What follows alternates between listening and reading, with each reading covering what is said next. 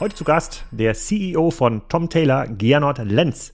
Der ist schon CEO gewesen bei S. Oliver, der war schon bei Tommy Hilfiger, der war bei ganz, ganz vielen anderen Fashion-Stationen schon unterwegs und weiß, wie dieser Markt funktioniert und er weiß, warum es bei Tom Taylor gerade ziemlich gut läuft. Das erfahrt ihr im Podcast. Auch gut laufen tut es gerade für Spriker. Der ein oder andere von euch hat es vielleicht schon gesehen. Der Magic Quadrant der Analysefirma Gartner ist gerade neu erschienen. Da wird immer so ein bisschen erzählt von den 160 E-Commerce Softwareunternehmen weltweit. Wer ist da irgendwie führend? Ähm, Spriker gehört schon zu den Top-Unternehmen weltweit. Da kann man nachlesen, was ist gut, was ist schlecht. Auch für viele andere Anbieter wie zum Beispiel Adobe, ähm, SAP, BigCommerce, auch Scale von ähm, About You ist mittlerweile in diesem Magic Quadrant aufgenommen worden, was auf jeden Fall ein relativ starker Erfolg ist. Lest das mal durch. Wir haben den kostenlos für euch verlinkt. Der ist downloadbar. Ich verlinke das auch nochmal in den Show Notes. Aber bevor ihr das runterladet, hört euch erstmal an, was Gernot zu erzählen hat. Gernot, herzlich willkommen zum Kassenzone Podcast. Lange geplant, lange erwartet. Wir reden heute mal wieder über die Fashion Industrie. Du bist für Tom Taylor zuständig. Muss aber erstmal erklären, wer du eigentlich genau bist und was du bei Tom Taylor machst.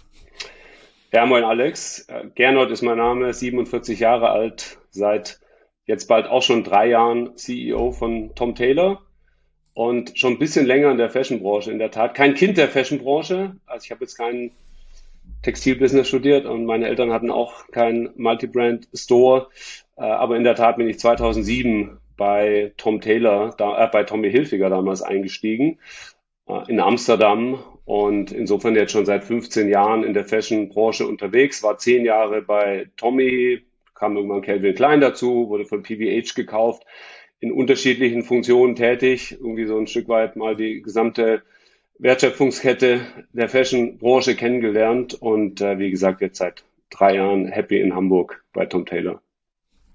Und wenn du jetzt mal diese Fashion-Branche so beschreiben ähm, müsstest, dann äh, hat sich da in den letzten Jahren ja eine ganze Menge getan. Wo ist denn Tom Taylor einzuordnen in dieser sozusagen zwischen Tommy Hilfiger, Esprit, S. Oliver, Sarah, H&M, so wie, wie muss man das bewerten? Ja, erstmal ist ja Tom, Tom Taylor auch schon ein Unternehmen mit sehr viel Historie. Gibt es in der Tat schon seit 60 Jahren. Wir feiern dieses Jahr unser 60-jähriges Jubiläum. Das heißt, die beiden Gründer, die waren damals sehr früh dran. Also ein Tommy Hilfiger zum Beispiel ist deutlich jünger. Ähm, aber um da auf deine Frage zurückzukommen bezüglich der Positionierung, ja, würde ich mal grob sagen, wir haben natürlich Luxus, äh, Louis Vuitton etc., wo wir dann in äh, entsprechenden Sphären unterwegs sind und bei entsprechenden Preispunkten. Und dann hast du den Premium-Markt, den habe ich in der Tat sehr gut kennengelernt in meiner Zeit bei Tommy Hilfiger. Dann kam Calvin Klein dazu, natürlich von der Produktaussage, äh, von äh, der Ästhetik ganz anders als ein Tommy Hilfiger, aber was es die Preislagen betrifft, in der Tat sehr vergleichbar. Da kannst du noch einen Polo äh, Ralph Lauren dazu zählen und einen Gent.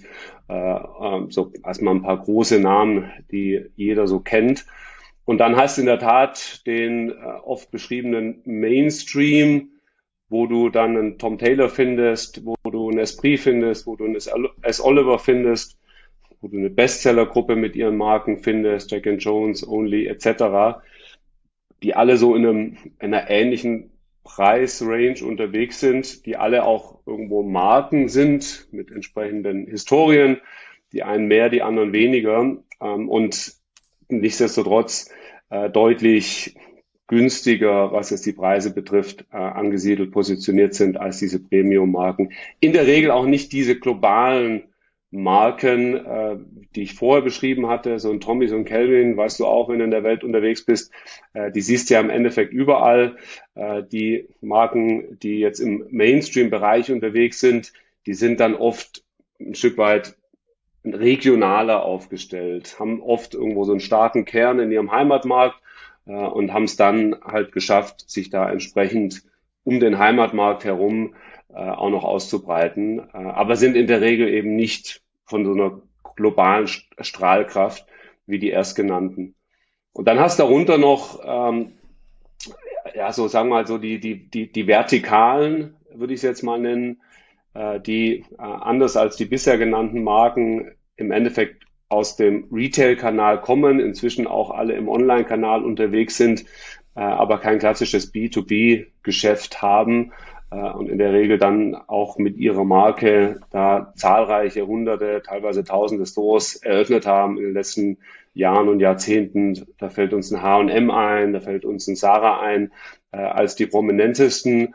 Äh, Sarah inzwischen oder Inditex Gruppe mit vielen Labels neben Sarah, Bershka etc. und wie sie alle heißen, ähm, die es eben auch geschafft haben, sich nochmal von den Preispunkten unter den Mainstream-Marken zu etablieren und die so ein Stück weit diesen Begriff des Fast Fashion geprägt haben, weil sie eben kein B2B-Business haben, kein Wholesale-Business, wo du entsprechend auf einem längeren Kalender unterwegs bist, äh, sondern weil sie eben nur ihre Stores haben und deshalb oft schneller auf Trends und ähnliches reagieren können.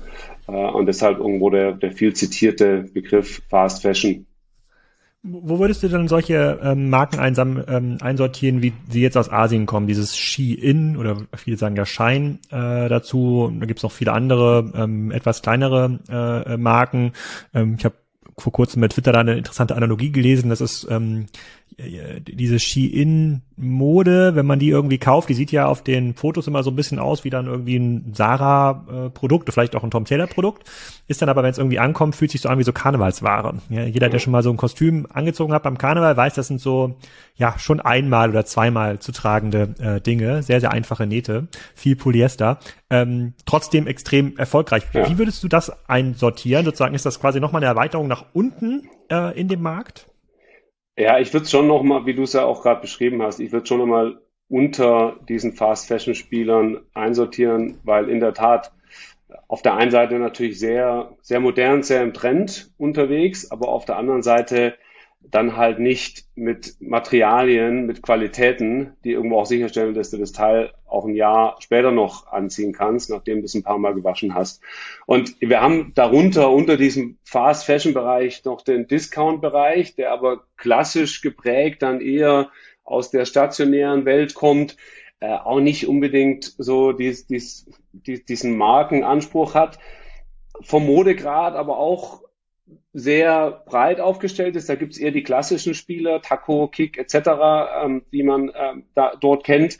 Dort gibt es aber auch einen New Yorker, äh, die seit Jahren, Jahrzehnten auch sehr erfolgreich unterwegs sind und es auch immer geschafft haben, diesen jungen Kunden anzusprechen, auch irgendwo über die Jahrzehnte nicht wirklich älter zu werden. Wenn du heute im New York unterwegs bist, siehst du da oft auch noch einen sehr, sorry, einen sehr jungen Kunden und auch sehr moderne, äh, ja, modelastige Produkte. Und die kommen aber alle, diese klassischen Discounter, aus dem Stationärbereich und gibt's ja oft auch schon seit vielen Jahrzehnten. Und Shein äh, ist in der Tat, was die Preispunkte betrifft, sicher in einer ähnlichen Liga wie, wie die anderen Spieler unterwegs, aber kommt eben ganz klar aus dem Digitalen, aus dem Social, mit entsprechenden Influencern, die sie da in ihren Ländern auch nutzen, um da sehr schnell auch diese, diese Visibilität und diese Reichweite zu erzeugen. Und insofern ist schon so ein Stück weit Discount, aber halt auf die neue Zeit umgemünzt.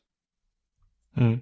Okay, jetzt haben wir jetzt das so ein bisschen quasi auf der anhand der mh, hm, Preispunkte festgemacht. So Modegrad ist einmal ein bisschen ja. Geschmackssache. So, das verschiebt sich da unten hin dann in, in diese äh, in die äh, ähm, in die Kanäle. Mhm. Ähm, so und da kommt jetzt quasi so eine weitere Dimension dazu. Damit hast du schon angefangen. Das sind so die Handelsformen. Ne? Du hast gesagt, eine Marke wie einen äh, Esprit, Tom Taylor, es, es ist sehr stark im Wholesale vertreten, also nicht so stark über eigene Stores, Flagship Stores, sondern sozusagen sehr stark auch in anderen Stores, bei einem Piken Kloppenburg äh, mhm. zum Beispiel. Und jetzt kommt er quasi auf diese Wholesale ähm, Logik kommt jetzt diese ganze Online-Logik nach oben drauf. Ne? Zalando About You seit zehn Jahren äh, ähm, äh, oder ASOS noch von der Bestseller-Gruppe ähm, legt sich da oben drauf. ASOS glaube ich, angefangen, auch mit, nur mit Eigenmarken mittlerweile auch so 30, 40 Prozent ähm, Fremdmarken da drin. So in der Anführungsstrichen sozusagen alten Welt, in der es quasi nur den stationären Handel gab, konnte man sich ja noch in dieser Logik so, wer ist quasi wie preislich angesiedelt, wer ist wie modisch, konnte man sich ja noch relativ stabil eine bestimmte Kohorte aussuchen und sagt dann, ich bin halt irgendwie die Marke für die Familie mit mittlerem Einkommen so äh, ähm, im Einstiegssegment zum Beispiel. So, ähm, wie verändert oder wie hat sich das jetzt verändert durch die neuen Plattformen? Weil aus meiner Sicht haben die es ja jetzt ja auch schneller gemacht. Das ist ja eben nicht mehr so wie bei dem äh, bei einem Piken Kloppenburg, die dann dreimal im Jahr einmal das Sortiment umgestellt haben. Ja, Winter, Sommer, Frühling, Herbst ist dann irgendwie durch den Laden einmal durchgeräumt worden, sondern das ist auch alles neu. Hat das euer Geschäft auch verändert? Weil ihr seid ja auch auf diesen Plattformen vertreten. Ihr verkauft ja auch dort Klar. eure Ware. Äh, was es diesen, äh, dies, die, diesen Rhythmus betrifft, nicht wirklich, weil auch davor, auch wenn es dir vielleicht anders äh, vorgekommen ist, äh, aber auch davor beim P und Kloppenburg, P und Kloppenburg als Beispiel, die Kollektionen sehr viel schneller auch aktualisiert und, und äh, abgedatet wurden. Also auch da gab es einen Monatsrhythmus, in dem dann wieder neue Ware auf die Fläche kam und sagen wir in diesem B2B-Bereich, äh, wo ja dann auch ein, ein Zalando und ein About You unterwegs sind, haben auch noch andere Modelle, kommen wir sicher auch noch drauf zu sprechen, auf das Marktplatzmodell. Ähm, aber in dem äh, klassischen Wholesale-Modell bedienen die sich bei den Marken der gleichen Kollektionen die sich dann auch in Pick und Kloppenburg bedienen. Die kommen zum gleichen Zeitpunkt in die Showrooms und schreiben dann ihre Orders und da haben wir immer so einen Vorlauf von ein paar Monaten äh, für die entsprechenden Monate und dann hast natürlich immer noch mal kurzfristig, wenn gewisse Trends vielleicht mal übersehen wurden etc., äh, die Möglichkeit danach zu steuern. Das machst du aber grundsätzlich auch in allen Kanälen, sowohl in dem Online-Kanal äh, als auch in dem, in dem Offline-Kanal. Das heißt, was so diesen Kollektionsprozess betrifft, hat sich jetzt da nicht massiv viel verändert. Wo sich sicher sehr viel verändert hat, ist in der ganzen Art und Weise, wie du versuchst, deine Kunden als Marke äh, anzusprechen, wie du da Relevanz erzeugst, äh, wie du dort irgendwo Attraktivität erzeugst. Das ist natürlich eine ganz andere Welt äh, heute, als es vor 15 Jahren der Fall war, als ich in der Fashion-Branche angefangen habe bleiben wir mal ganz kurz bei der Distributionslogik. Danach gucken wir nochmal ja. auf den Kunden natürlich. Wie spricht man an? Wie, wie bekommt man den? Ich komme gerade aus einem Call äh, ähm, zum Thema Amazon Earnings. Mhm. Heute, ist, äh, heute Nacht kamen ja die neuen Amazon-Zahlen. Da hat man gesehen, der Marktplatzumsatz steigt und Amazon hat vielen anderen Plattformen äh, vorgemacht, dass es eigentlich nur mit Marktplatz umsetzen lässt sich noch profitabel wirtschaften in so einem digitalen Ökosystem, weil immer wenn du es irgendwie selber Inventory ownst, ja, ist irgendwie doof, schlecht, äh, schwer planbar, teuer. Also äh, verkaufe lieber Werbeplatz auf deiner Plattform und Logistik-Services, ähm, damit du, äh, damit du eigentlich nur noch im Umsatz verdienst, aber ohne das Risiko dazu. Mhm. So, diese Logik haben jetzt ja die Plattformen im Fashion-Bereich übernommen. About You, Zalando und andere. Die sagen ja, hey, Gernot, es, du hast total tolle Ware. Wir möchten aber eigentlich nur die Schnelldreher haben, von, weil von denen wissen wir, die können wir gut ausverkaufen. Zum Beispiel das T-Shirt, was du gerade äh, äh, gerade anhast. Aber den Rest behalte mal schön lieber selber. Da kannst du bei uns Logistikkapazitäten buchen, ähm, kannst aber auch aus deinem eigenen Warenlager versenden, wenn du bestimmte SLAs ähm, erhalten kannst. So, wie guckst du auf das Geschäft? Das verstehe ich aus Marktplatzsicht total. Schön das Risiko abwälzen, ähm, aber sozusagen du bekommst das Risiko ohne einen großen Benefit, beziehungsweise der einzige Benefit, der dir verkauft wird, ist, dass du die Preishoheit ähm, behältst. Wie guckst du da drauf? Ja, ist natürlich Teil des Marktes äh, geworden und kann sich dem auch nicht verschließen. Ich bevorzuge das andere Modell, äh, ganz mhm. klar. Wholesale. Das klassische Wholesale-Modell. Mit den meisten dieser Partner sind wir auch in einer Hybridform unterwegs. Ähm, aber ich verschließe mich auch nicht dem Marktplatzmodell. Das Marktplatzmodell ist nur äh, für uns deutlich oder für die Marken per se deutlich herausfordernder gar nicht mal unbedingt nur aus einer reinen Bestandsthematik. Das ist sicher eine Komponente, äh, aber auch aus einer Kostenthematik, weil äh, Logistik etc. Wenn du eine Marke bist, die halt nicht eine Power hat, die diese Plattform haben, dann hast du da halt in der Regel äh, andere Stückkosten, als es jetzt der Fall ist, wenn das Zalando macht ähm, oder About You. Aber grundsätzlich mhm. ähm, ist es auch ein, ein wichtiger Bereich und viele dieser Plattformen gehen in die Richtung. Und deshalb müssen wir eben auch sicherstellen, dass wir für uns das Business dann äh, am Ende so profitabel managen können, äh, dass es Sinn macht. Aber da kann es halt schon sein, dass du einen gewissen Teil des Businesses dann auch nicht mehr mitnehmen kannst, weil jetzt für uns ein, als Beispiel T-Shirt äh, für 15 Euro im Marktplatz zu verschicken, unterm Strich nicht unbedingt Sinn machen muss. Hm.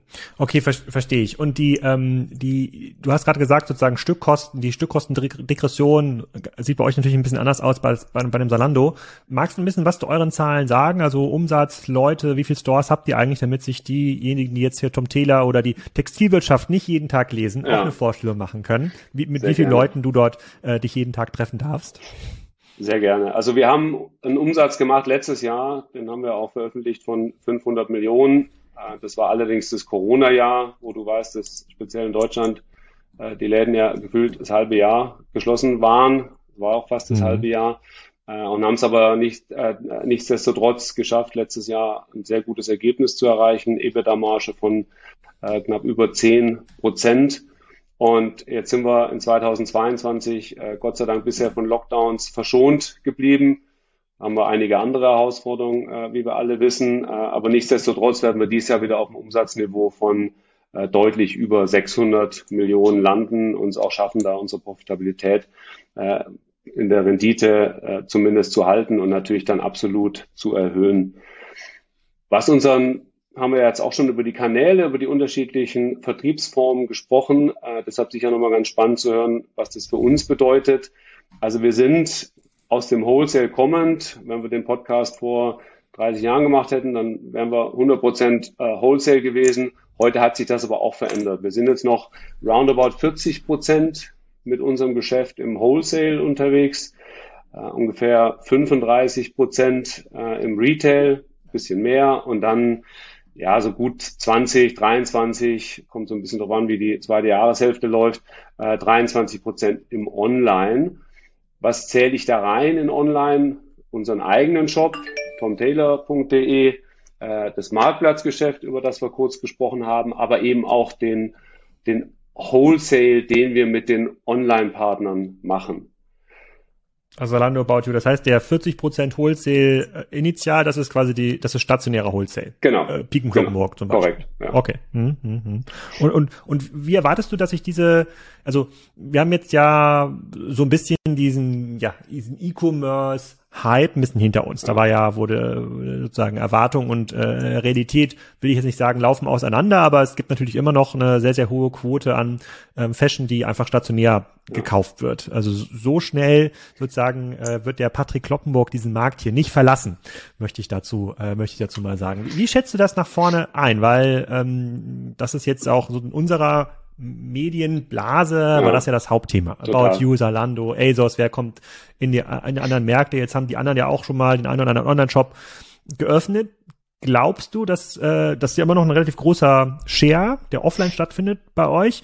Glaubst du, dass wenn wir diesen Podcast jetzt 2030 aufnehmen, äh, dass es immer noch 50 Prozent sind zum Beispiel, die an stationär äh, stattfinden?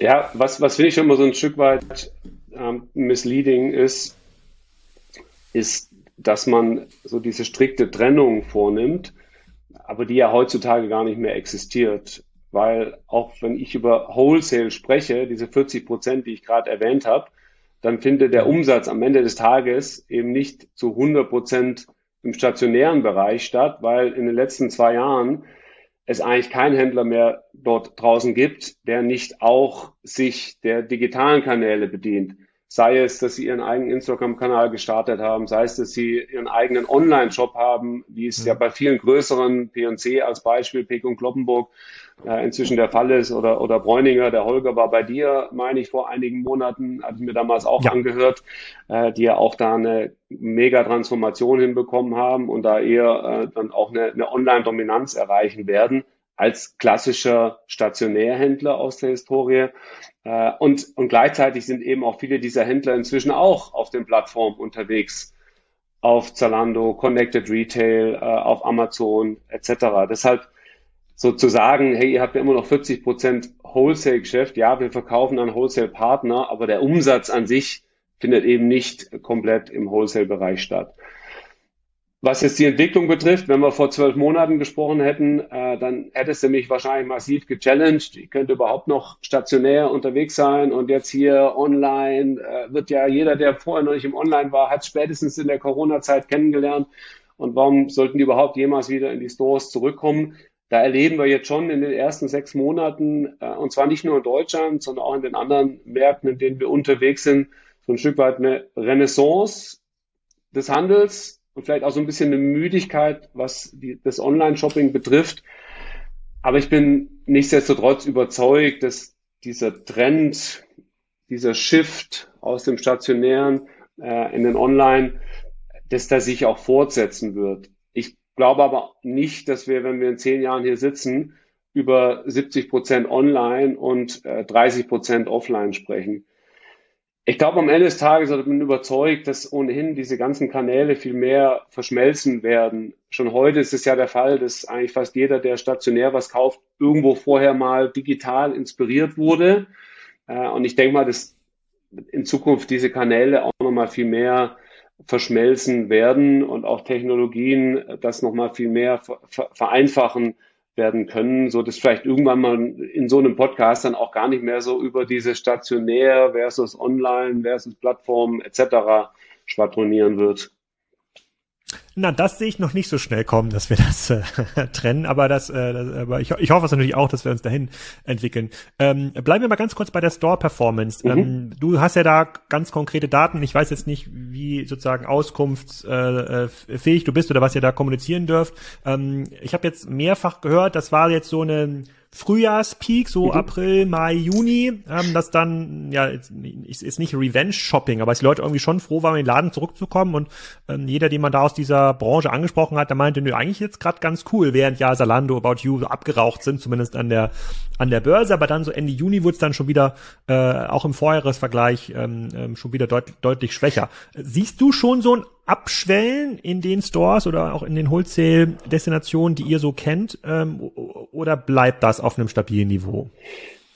Ja, also auch im Stationären war das ja jetzt nicht irgendwo das, das, das, das, das Boomjahr, muss man sagen. Wir sind auch recht schwierig gestartet. Ich sehe die Zahlen aus unseren eigenen Stores, aber natürlich hat man auch eine ganz gute Visibilität äh, über den einen oder anderen äh, Wholesale-Händler. Teilweise sind wir auch quasi äh, Depotmodelle, wo wir dann auch auf Tagesbasis die Umsätze sehen. Also Januar, Februar war schon speziell in Deutschland auch noch schwierig, sehr Omikron geprägt, wie du dich erinnerst, mhm. ähm, wo damals einfach auch sehr viele dann zu Hause in Quarantäne saßen und äh, nicht so richtig Lust auf oder gar nicht die Möglichkeit hatten, zum Shoppen zu gehen. Äh, dann äh, hat der Krieg gestartet Ende Februar und da haben wir schon nochmal einen sehr starken Effekt, einen negativen Effekt bei den Frequenzen im März und auch in den April gehend gesehen. Und dann hat sich das gedreht. So nach Ostern, zweite Aprilhälfte und dann der, speziell der Mai waren extrem gute Monate. Und zwar für alle, mit denen ich gesprochen habe. Und das waren einige in den letzten Wochen. Und in der Tat war der Juni dann schon wieder so ein Stück weit schwieriger. Also immer noch auf einem deutlich besseren Niveau, als es im März und April der Fall war, aber jetzt nicht mehr auf dem guten Niveau oder extrem guten Niveau, wie wir es im Mai gesehen hatten. Und ähm, jetzt im Juli, der ja auch schon fast rum ist, der ist bei uns und auch bei vielen anderen, äh, mit denen ich gesprochen habe, okay gelaufen. Also da war jetzt keiner extrem unzufrieden. Äh, ist jetzt aber auch nicht so, dass man da irgendwie auf dem 2019er Niveau unterwegs wäre. Jetzt ist natürlich der Juli, weißt du auch, sehr stark Sale geprägt mhm. äh, in unserer Branche. Da habe ich den Eindruck, dass so dieser Sale-Hype, wie er früher stattgefunden hat, ähm, nicht mehr so wirklich äh, eingetroffen ist, auch schon die letzten zwei Jahre nicht, was vielleicht auch gar nicht so schlecht ist nach vorne gerichtet. Aber deshalb ist es schwierig, da jetzt schon dann äh, wirklich Schlussfolgerungen abzuleiten. Ich glaube, da wird es jetzt einfach spannend äh, zu sehen, wie die zweite Jahreshälfte läuft und natürlich, wie diese ganzen Meldungen, mit denen wir tagtäglich konfrontiert werden, äh, wie die auch weiter das äh, Consumer Sentiment, das äh, Konsumentenverhalten beeinflussen werden. Hm.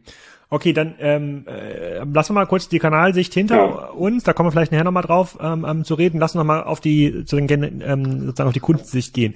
Ähm, 10% äh, Rendite, also sozusagen EBITDA auf 500 Millionen, das ist ja äh, extrem beeindruckend. Wenn ich mir andere ähm, Mitbewerber anschaue, da aus deinem, äh, aus sozusagen aus deiner Beschreibung, da haben wir die Esprits, die S, S. Olivers äh, Bestseller, das ja da seid ihr ja quasi so mit der Top-Performer. Sehe ich das richtig? Ich glaube, ein Bestseller ist auch noch ganz gut unterwegs. Also, mhm. Hätte ich jetzt sogar noch mal leicht drüber angesiedelt. Äh, zu den, Im Vergleich zu den anders genannten, äh, anderen genannten haben wir da gut performt. Ja, wir haben natürlich auch viel Aber gemacht die letzten zwei Jahre kommen wir gleich zu. Genau. Was habt ihr denn gemacht? Warum ist denn das so? Warum seid ihr so viel besser als die, ähm, ähm, als die anderen? Weil oft konnte man ja in diesem äh, sozusagen mittlere Preis, mittlerer Qualitätssegment, das war ja immer so ein bisschen die Sorgenkinder äh, in der Textilwirtschaft. Ähm, äh, und jetzt kommt ihr um die Ecke und äh, macht richtig Geld. Warum? Tom Taylor war im Endeffekt nie ein Sorgenkind. Tom Taylor als Marke, wenn du, wenn du dir mal die Entwicklung über die zehn Jahre, letzten zehn Jahre anschaust, was ich damals gemacht habe, bevor ich mich dann entschieden habe, zu Tom Taylor zu gehen, äh, dann war die durchweg sehr positiv. Was Tom Taylor so ein bisschen in diesen negativen Strudel gebracht hat, äh, war die Bonita-Thematik. Äh, wenn du dich erinnerst, vor, vor einigen Jahren, äh, ich glaube 2012, 2013, äh, hat Tom Taylor damals an der Börse notiert Bonita gekauft und die Performance, die man sich erwartet hatte, ist dann in der Form nicht eingetreten. Da können wir einen Podcast äh, nochmal separat über das ganze Thema machen. Äh, aber das hat dann so ein Stück weit die Tom Taylor Gruppe, die börsennotierte Gruppe, auch in so ein negatives Licht gerückt. Und deshalb hatten wir mhm. auch sehr große Herausforderungen in der ersten Zeit der Corona-Pandemie, hatten auch mal äh, für eine kurze Zeit zwei Insolvenzen in der Gruppe, nie das Tom Taylor Business, ist davon immer aus, war da, da immer außen vor.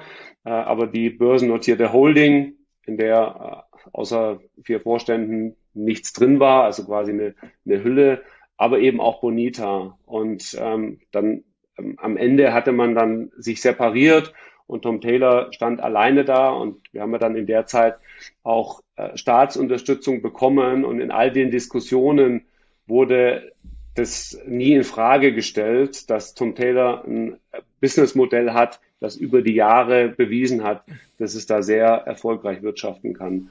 Und das haben wir eben letztes Jahr auch unter Beweis gestellt. Natürlich haben wir auch äh, in der ersten Phase der Pandemie dann eine Restrukturierung durchführen müssen. Also wir haben uns dann auch verschlanken müssen, haben da einiges auf der hm. Kostenseite getan. Äh, und parallel aber, was das Entscheidendere ist, äh, sehr stark in strategische Themen investiert, also Zeit, aber, aber auch Geld. Starten mit dem Produkt. Ich meine, wir, wir sind in der Fashion-Branche. Äh, mein ehemaliger äh, Chef Daniel Grieder, der jetzt heute bei Hugo Boss ist, sagt immer so schön, Product is King.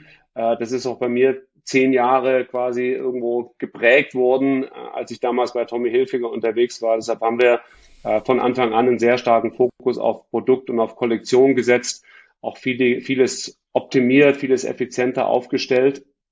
Wir haben das Thema äh, Nachhaltigkeit äh, massiv nach vorne getrieben. Da war eine Basis da. Auf der Basis haben wir das, ich würde mal sagen, in einen äh, wirklich äh, gut ausgearbeiteten Plan, in eine gut ausgearbeitete Strategie überführt.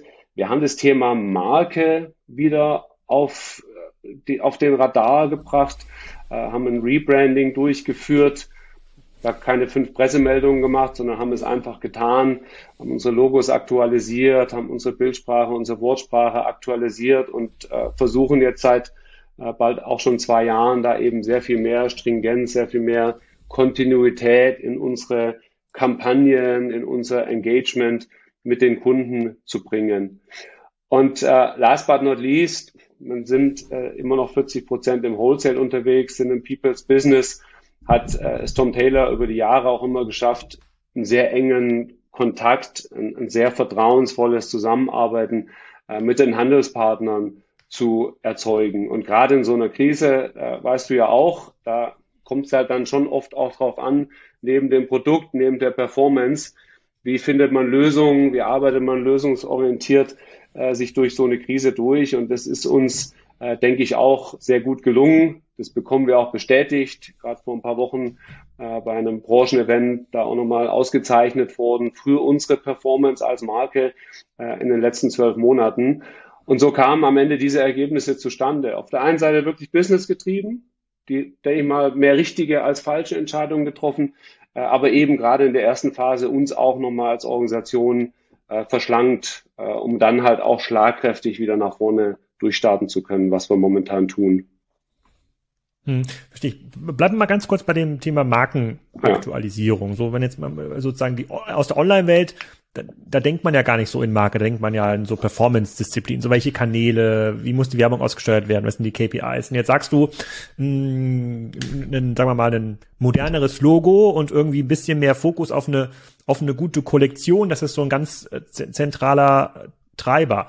Ist das, ist das ein, ist das skalierbar? Also kann man wirklich dann, du musst ja dann ihr habt ja wahrscheinlich auch mindestens zwei Kollektionsupdates, wahrscheinlich sogar viel, viel mehr unterjährig. Ähm, kann man so verlässlich auf einem hohen Niveau, was die Kunden dann anspricht, dann liefern, dass sie dann sagen, okay, ich finde jetzt Tom Taylor einfach ein Tickchen moderner, meinetwegen als ja, Esprit, ja, oder es wirkt irgendwie wirkt irgendwie frischer. Kann man das mit so einer Logo-Aktualisierung und einer, einer besseren Kollektionsauswahl nachhaltig erreichen?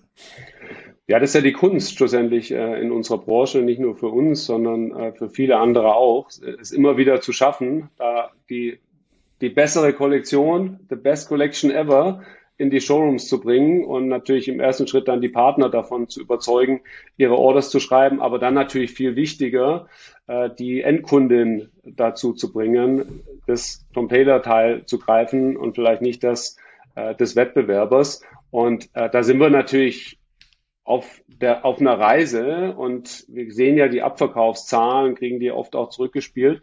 Und da haben wir uns gut entwickelt. Aber natürlich sind wir jetzt noch nicht eine Marke mit einer Strahlkraft, äh, wo wenn du auf äh, eine, ein Bild von uns, wenn wir jetzt ein, äh, hier äh, ein, ein out of out of home äh, Werbekampagne machen würden und du würdest jetzt 300 Meter entfernt stehen, würdest nur das Bild sehen und, und nicht äh, die Brand, äh, dann denke ich, wären wir heute noch nicht an dem Punkt, dass du sagen würdest, das ist Tom Taylor. Aber das ist unser Anspruch, dass wir da einfach äh, eine gewisse Wiedererkennbarkeit äh, schaffen und auch irgendwo unsere Story, unsere Geschichte, die wir ja auch zu erzählen haben, da mehr an die Endkunden bringen. Am Ende, Produkt ist massiv entscheidend, klar, wenn dir die Klamotte nicht passt, nicht gefällt, sich nicht gut anfühlt, äh, wirst du sie im Zweifel auch nicht wieder kaufen. Aber gleichzeitig wollen wir halt irgendwo in die Köpfe der Kunden, äh, wollen die auch emotional ansprechen. Und das versuchen wir eben sehr stark durch unsere Aktivitäten, äh, speziell auf den sozialen Kanälen. Äh, vielleicht hast du es dir ja vorher auch schon mal äh, entsprechend angeschaut und gerne auch dein Feedback. Aber da äh, kann ich zumindest sagen, dass ich da sehr zufrieden bin mit dem Weg, den wir da beschreiten. Also am Ende sind es ja die Zahlen, die ja. äh, die äh, die entscheiden. Und ähm, bei ich, ich frage mich halt bei dem bei dem Kollektionsthema. Mhm. Ähm, das konnte man ja früher möglicherweise lösen, dass man vielleicht jemanden abgeworben hat, der einfach noch ein besseres Händchen hatte, vielleicht von einem von Wettbewerber. Heute für mich aus einer naiven Sicht ist es doch so, dass diese super Fast Fashion Dinger wie Shein halt deshalb so erfolgreich sind, weil sie ja sehr zeitnah erkennen, was ist gerade gefragt, keine Ahnung, vielleicht irgendwie ein silberfarbener Schuh, ja, der wird dann irgendwie nachproduziert, in alle Kanäle gepusht, die sie kontrollieren äh, können und dann läuft er mal zwei Wochen und dann äh, ähm, dann läuft er eben nicht mehr, aber dann gibt's schon wieder drei andere Trends. So, ihr seid ja immer noch in so einem Rhythmus, wo du eigentlich heute entscheiden musst, was ist nächstes Jahr relevant? Wie, wie, wie bleibt man denn da dran? Oder gibt's, könnt ihr euch quasi aus dieser super fast Fashion Industrie so ein paar Dinge klauen oder übernehmen, die euch dann auch helfen? Ja, zum einen sind wir ja nicht High Fashion. Also so ein Shein, der ist ja schon extrem Trend, auch sehr jung. Also der spricht ja oft dann die äh, Kunden, äh, Kundin, was auch immer, zwischen 12 und 20 an. Also meine Tochter wird wahrscheinlich bald damit ums Eck äh, kommen. Aber da haben wir erstmal eine Nachhaltigkeitsdiskussion, die habe ich letztens schon mal mit ihr geführt, als es um ein anderes Label ging. Und das ist ja auch ein immer relevanter werdendes Thema. Äh, aber wir sind ja nicht High Fashion. Wir sind eine Casual-Marke. Wir sind hier in einem Mainstream-Segment unterwegs. Und wenn du mal draußen auf den Straßen schaust und äh, pickst dir mal zehn Leute raus, dann sieht man ja, wie viele von denen dann wirklich super fashionable unterwegs sind. Viele wollen halt eben eine gewisse Sicherheit, äh, die wollen gut aussehen und äh, die wollen jetzt auch nicht altmodisch sein, aber die haben auch nicht unbedingt den Mut, da ganz wild sich zu kleiden. Und äh, die sprechen wir sehr gut an, die sprechen wir mit unserer Casual-Linie äh, extrem gut an, wo wir es eben schaffen, immer wieder äh, moderne Aspekte mit reinzunehmen, die Farben der Saison entsprechend abzubilden und den Input holst du dir aus den Fashion-Schauen und holst du dir äh, von entsprechenden Marken, die da vielleicht so ein bisschen ein Stück weit progressiver unterwegs sind und äh, das gelingt uns sehr gut. Und gleichzeitig, klar, wenn du jetzt einen, einen Trend mal völlig verpasst hättest, äh, dann musst du halt die Möglichkeit haben, da auch nochmal kurzfristig drauf zu reagieren. Äh, und das können wir auch, wenn das dann der Fall ist. Aber ich muss sagen, jetzt aus, nicht nur aus den drei Jahren äh, bei Tom Taylor, sondern auch bei den zehn Jahren, äh, von den zehn Jahren bei Tommy Hilfiger, die in dem genau gleichen Rhythmus unterwegs sind, äh, dass das jetzt wirklich ein kleiner Anteil ist, für den das wirklich zutrifft. Ja, nochmal kurz zurück zu deinem Statement zu dem großen Out-of-Home-Schildern. Also ich verfolge natürlich auch interessiert die Geschichte von Abercrombie und Fitch und es gibt ja immer mal wieder Marken, die so einen krassen Peak äh, ähm, haben und ähm, das heißt ja noch lange nicht, dass man dass man es über eine lange Zeit schafft. Das ist ja die Kunst, dass man quasi lange stabil bleibt. Abercrombie, da muss der eine oder andere noch ein bisschen googeln, hat ja doch durchaus das ein oder andere Thema zurzeit. Äh, da wäre ich jetzt lieber Tom Taylor CEO als Abercrombie, ähm, als Abercrombie CEO.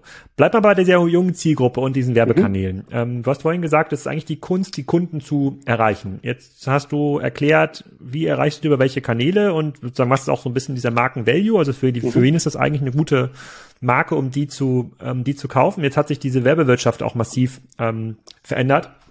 Bin da gerade äh, frisch drin, weil ich die Amazon-Werbezahlen verglichen habe mit irgendwie Facebook und, äh, und Google. So, wer, wer wächst da irgendwie? Ähm, was hat sich da bei euch verändert? Ist Out of Home überhaupt noch ein Thema oder gibt es feste Tom Taylor Influencer, äh, die über Instagram ähm, dann eure Zielgruppe erreichen?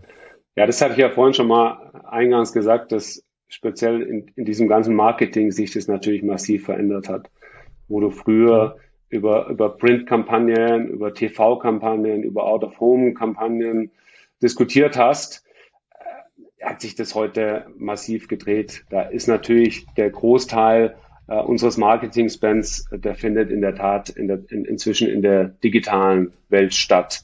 Und insofern, äh, wenngleich wir ab und zu dann doch auch mal wieder Diskussionen haben, haben über Out of Home, äh, ist es momentan für uns kein Thema. Mhm. Okay, und die, wie macht ihr das? Habt ihr da, dadurch, dass ihr ja diese verschiedenen Kanäle habt, also man, es könnte sein, dass jemand bei euch die Tom Taylor Klamotte beim Piken Kloppenburg mhm. kauft, der könnte in euren eigenen Online-Shop gehen, äh, äh der könnte aber auch zum Salando gehen. Das macht ja das Messen von digitaler Werbung oder auch generell von Werbung total schwer. Habt ihr da irgendwie einen Lösungsansatz? Weil ihr könnt ja gar nicht wissen, ob da eine Kampagne einen bestimmten Einfluss auf äh, einen Kanal gehabt hat, weil der Kunde diesen Multitouch-Journey hat, die du ja vorhin schon beschrieben hast. Ja, und äh, das ist auch eine Challenge natürlich nach wie vor. Das Gute ist, dadurch, dass sich jetzt viel eben in diese digitale Welt verschoben hat, dass du zumindest dort ganz gut messen kannst, was eigentlich mit deinen Kampagnen passiert. Und du hast ja auch immer einen, einen unterschiedlichen Anspruch an so einer Kampagne. Du hast irgendwie Brand-Themen, äh, wo du natürlich schon auch versuchst, dass der Kunde, wenn er so eine Kampagne bei uns sieht, zum Beispiel auf Instagram äh, oder wenn wir da mit Influencern arbeiten, äh, dass er dann auch draufklickt und am Ende das zu einem Kauf führt, sei es bei uns im E-Shop oder sei es auch bei unseren Partnern äh, mit denen wir ja auch diese Kampagnen fahren. Aber da ist auch mal sehr stark ein Brand-Element dabei, also einfach auch so diese Awareness, ein Tom Taylor bei jemand wieder auf ein Radar zu bringen, speziell natürlich auch bei einem jüngeren Kunden wieder auf ein Radar zu bringen, den wir durch unsere Denim-Line, Tom Taylor Denim, auch nochmal viel gezielter ansprechen wollen in der Zukunft. Das ist natürlich der eine Aspekt und das kannst du eben sehr schön messen. Das war in der Vergangenheit ja faktisch nicht möglich, wenn du irgendwo eine Print- oder auch TV-Kampagne gemacht hast. Und dann hast du natürlich das klassische Performance-Marketing, was ja wirklich dann darauf abzielt, dass diese Transaktion stattfindet. Und auch da können wir es natürlich sehr gut messen. Und zwar nicht nur, wenn wir Performance bei uns machen, sondern inzwischen machst du ja auch viele Performance-Kampagnen dann entsprechend mit den Online-Partnern.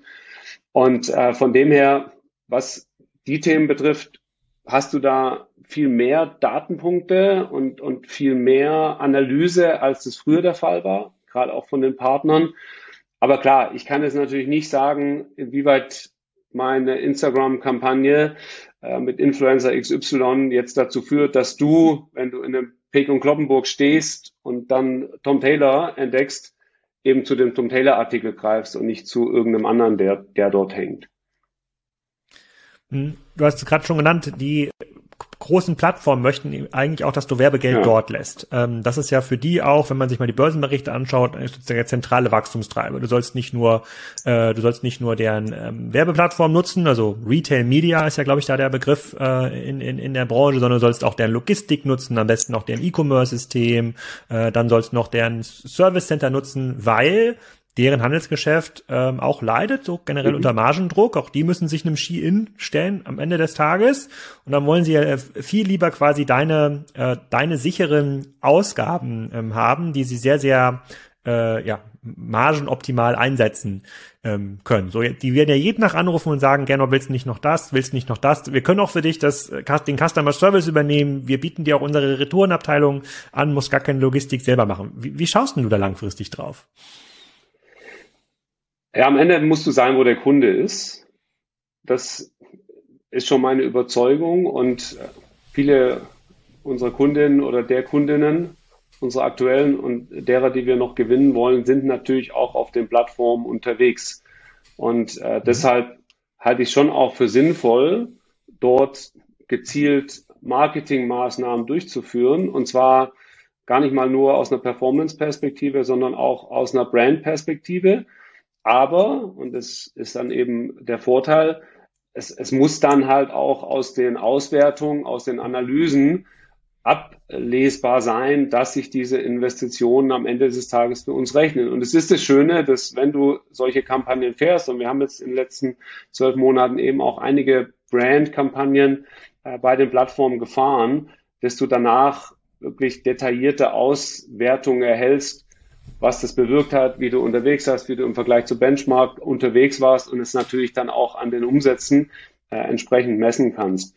Äh, das heißt, das Thema Marketing, äh, Consumer Interaction halte ich auf jeden Fall für ein wichtiges. Und das ist ja nicht nur deren Shopping-Plattform, sondern natürlich auch deren Social-Media-Kanäle, wo wir dann mit Influencern arbeiten äh, und es auch dort schaffen, Tom Taylor wieder sehr viel stärker äh, präsent zu, in, in die Köpfe zu bringen. Was die anderen Dienstleistungen betrifft, die du angesprochen hattest, äh, Logistik, äh, Shop etc., am Ende ist es immer eine Abwägung, ob es ein Business Case dafür gibt, ob es irgendwie unterm Strich Sinn macht. Und da ist es halt nicht immer so, dass das der Fall ist. Also das wird natürlich oft so suggeriert und äh, hört sich vielleicht so auf äh, den ersten Blick auch ganz spannend an. Äh, aber es ist halt am Ende auch nicht effizient, wenn du nicht mehr ein zentrales Lager jetzt mal als Beispiel für deine Ware hast, sondern äh, irgendwie jede Option, weil jeder möchte ja ein möglichst breites Sortiment dann in fünf, sechs, sieben Lägern entsprechend abbilden musst. Ja, da ist die Wahrscheinlichkeit, dass am Schluss halt doch irgendwo deutlich mehr Restware verbleibt, natürlich signifikant höher, als wenn du das irgendwo zentral bedienen kannst. Und, und deshalb musst du es einfach Case by Case entsprechend prüfen und natürlich irgendwo auch für dich als Marke äh, sicherstellen, dass du da nicht in der kompletten Abhängigkeit endest. Hm.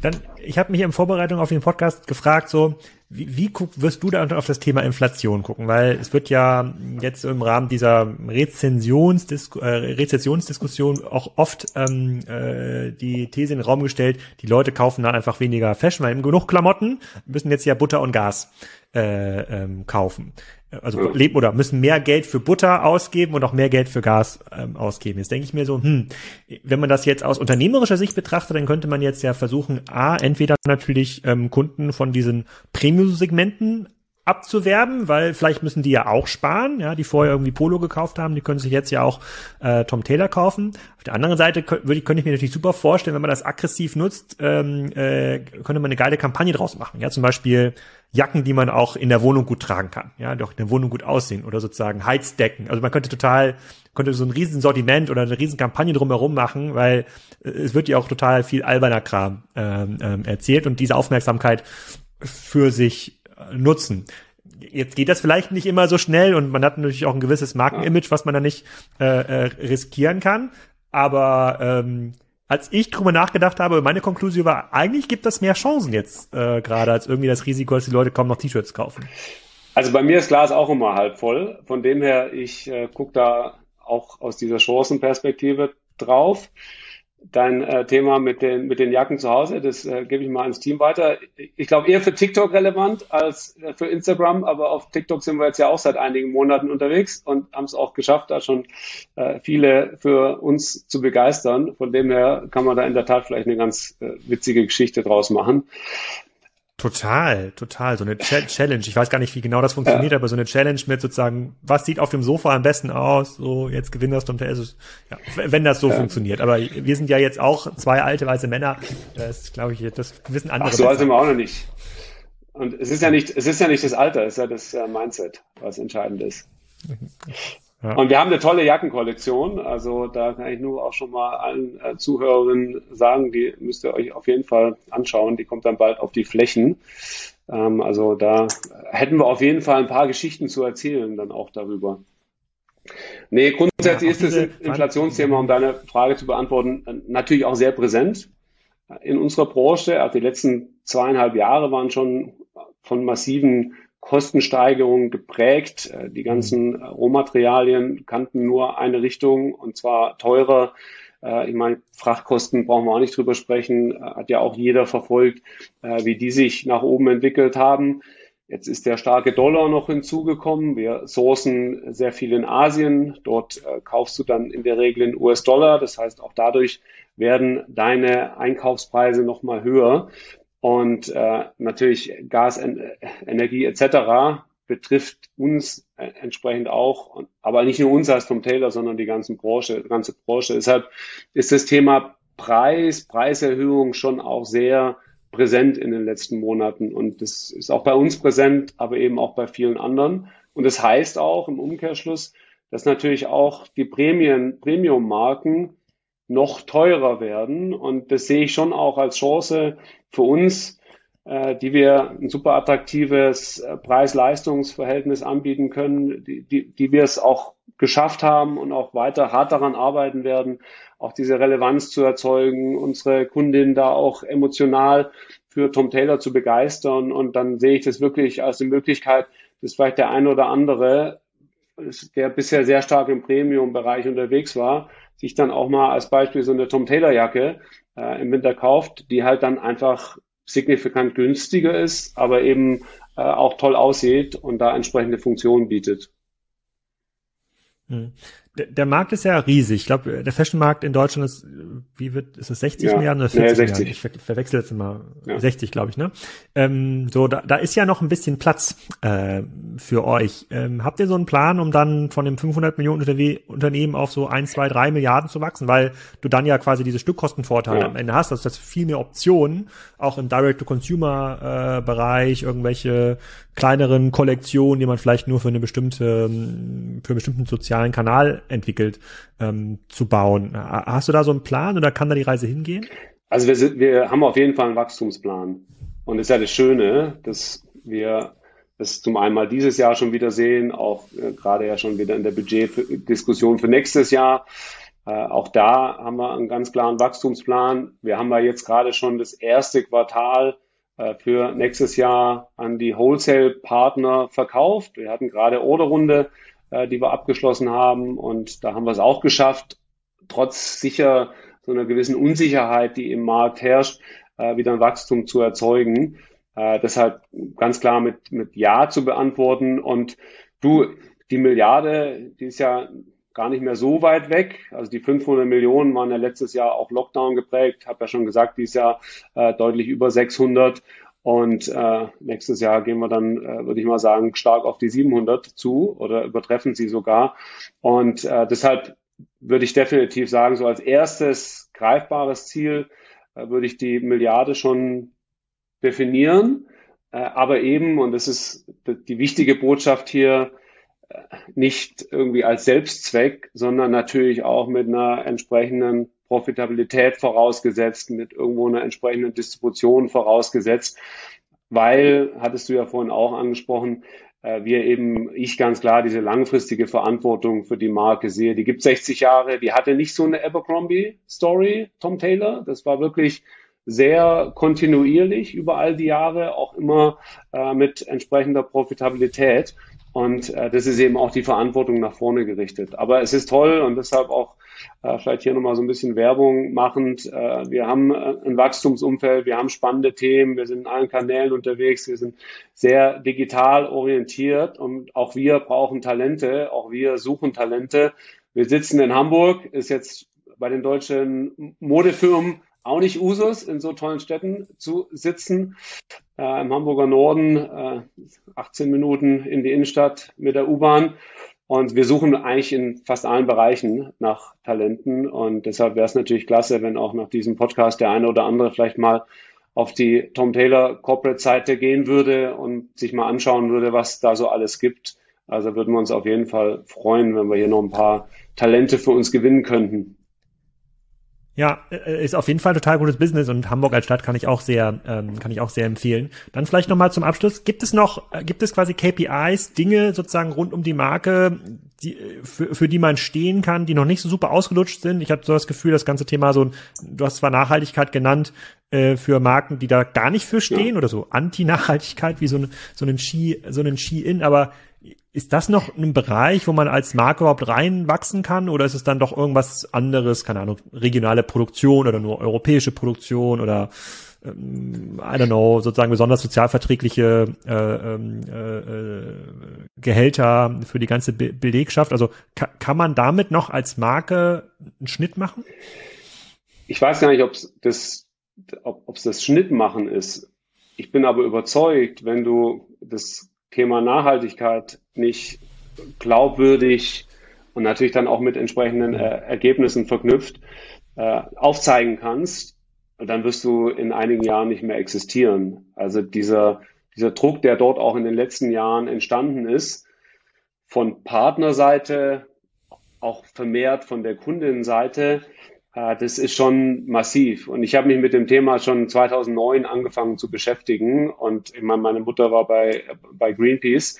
Also eigentlich habe ich schon als, als Kind äh, mich mit dem Thema äh, Umwelt, Klima etc. dann indirekt auseinandergesetzt. Und 2009 habe ich dann realisiert, was für eine schmutzige Branche die Fashionbranche ist. Das war mir ehrlicherweise nicht klar, als ich 2007 dort eingestiegen bin.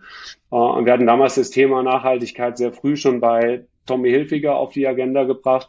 Und deshalb war es für mich auch alternativlos, als ich bei Tom Taylor gestartet bin, auch das als eines der ersten Themen zu verstehen und dann auch anzugehen. Und wie gesagt, es gab eine Basis und auf der Basis haben wir uns massiv entwickelt in, in den letzten zweieinhalb Jahren. Wir haben unseren ersten Nachhaltigkeitsbericht veröffentlicht, wo wirklich auch die Hosen runterlassen. Also hier nichts Greenwashing oder ähnliches, sondern natürlich sagen, was wir schon erreicht haben, aber auch äh, ganz transparent machen, was da noch vor uns liegt. Und das wird nicht der Faktor sein, warum jemand am Ende sich für Tom Taylor entscheidet. Aber du wirst meines Erachtens als, als Marke äh, in Zukunft gar keine Daseinsberechtigung mehr haben, wenn du es nicht schaffst, das Thema nachhaltig, äh, nachhaltig äh, um, und, glaub, und auch glaubwürdig umzusetzen. Und die großen Plattformen als Beispiel, äh, die erzeugen da auch, und es ist auch richtig, die erzeugen massiv Druck äh, auf uns, auf die anderen Marken, sich da auch wirklich entsprechend mit viel Geschwindigkeit zu entwickeln. Und das ist das einzig Richtige. Glaubst du, dass da auch noch staatlich reguliert wird, Definitiv. dass der Staat irgendwann sagt, so hey, Marken jetzt oder Produkte, die jetzt aus zum Beispiel aus Asien kommen oder auch irgendwo anders her, die nicht einen gewissen Mindeststandard ähm, erreichen, die dürfen gar nicht mehr importiert Definitiv. werden? Definitiv. Gibt es ja schon auch Bestrebungen in die Richtung Lieferkettengesetz jetzt mal als Beispiel bin jetzt kein Freund dieser nationalen Lösungen, aber grundsätzlich zahlt das natürlich auch drauf ein und ich, ich bin davon überzeugt, gerade auch nochmal vor dem Hintergrund der aktuellen Situation, äh, dass das auch noch massiv zunehmen wird. Und wenn du dann halt nicht entsprechend aufgestellt bist, das kriegst du dann auch nicht in zwölf Monaten gedreht. Und äh, da haben wir wirklich äh, sehr viel, hatten wir eine sehr gute Basis und haben sehr viel Meiler gemacht. Auch hier äh, also auf unserer Company-Seite äh, company.tomtaylor.com äh, wenn ihr es googelt, also das ist wahrscheinlich nicht hundertprozentig richtig mit den Hyphens ich, dazwischen. Ich verlinke, ich verlinke, verlinke es Ich schicke das nachher nochmal zu, verlinke es bitte. Da gibt es nämlich auch eine Sektion über Nachhaltigkeit und äh, ist ganz spannend, auch auf eine Art und Weise geschrieben, dass es, denke ich, sehr verständlich ist. Auch unser Nachhaltigkeitsbericht ist sehr verständlich geschrieben, haben wir genau versucht, da den Ton zu treffen, den auch unsere Kundin äh, verstehen kann, aber man lernt da, also auch ich habe da sehr viel nochmal gelernt, obwohl ich mich mit dem Thema wirklich schon seit sehr vielen Jahren beschäftige. Mhm. Ja, wenn ich das zusammenfassen äh, muss, was du so gesagt hast, würde ich sagen, läuft bei Tom Taylor. Ähm, also es gibt jetzt quasi nicht die eine Wahrheit, sondern es ist tatsächlich eine, eine Mix aus ähm, guten partnerschaftlichen Vorgehen sozusagen mit äh, mit den Wholesale-Partnern, äh, sozusagen einer sehr stabilen Planung und auch einer, einer gewissen ähm, Konsequenz in der Markenführung, in der Kollektions äh, in der Kollektionsführung, so dass du doch nach vorne blickst und sagst, da kann man auch noch mal äh, sozusagen Richtung Milliarde äh, wachsen und dabei Geld verdienen. Das ist ja nicht selbstverständlich heutzutage. Äh, das ist eigentlich ganz, ganz cool. Das hätte man jetzt quasi von einer mit Market Fashion Marke so gar nicht, ähm, gar nicht wartet, weil ihr jetzt ja auch nicht, ihr habt jetzt ja auch nicht die eine Influencer Kooperation jetzt irgendwie einen mega Unterschied ja. macht. Jetzt nicht so, dass Pamela Reif irgendwie jeden Morgen mit der Tom Taylor Mütze ihre Sportvideos äh, äh, dreht, sondern es sozusagen ist wirklich Arbeiten an den ähm, an den Basics was ja ganz cool ist, ganz cool zu hören und dass das auch äh, gut funktioniert. wenn da der ein oder andere sich inspiriert fühlt und vielleicht äh, mal ein paar Tage im Hamburger Office vorbei äh, äh, schaut, wird das sicherlich helfen. Sehr cool. Vielen Dank für deine Zeit. Wir sind schon wieder fast eine Stunde hier unter, ähm, unterwegs. Da werde ich demnächst auch mal beim äh, Tom Taylor Fashion Store vorbeischauen. Da kommst auf jeden Fall mal in Hamburg vorbei. Passt. Oder online halt. Ja. Freue mich drauf. Das war's. Jetzt könnt ihr euch den Magic Quadrant runterladen und nächste Woche geht's weiter mit dem Thema Holzhandel. Swiss Chrono ist zu Gast. Kein Urmproduzent, könnte man meinen, sondern ein ganz, ganz wichtiger Produzent von Holzerzeugnissen. Und wie dieser Markt funktioniert und wo es da jetzt Probleme gibt und warum es wahrscheinlich teurer wird für die vielen Pelletofenbesitzer in Zukunft, das wird in der nächsten Folge erklärt.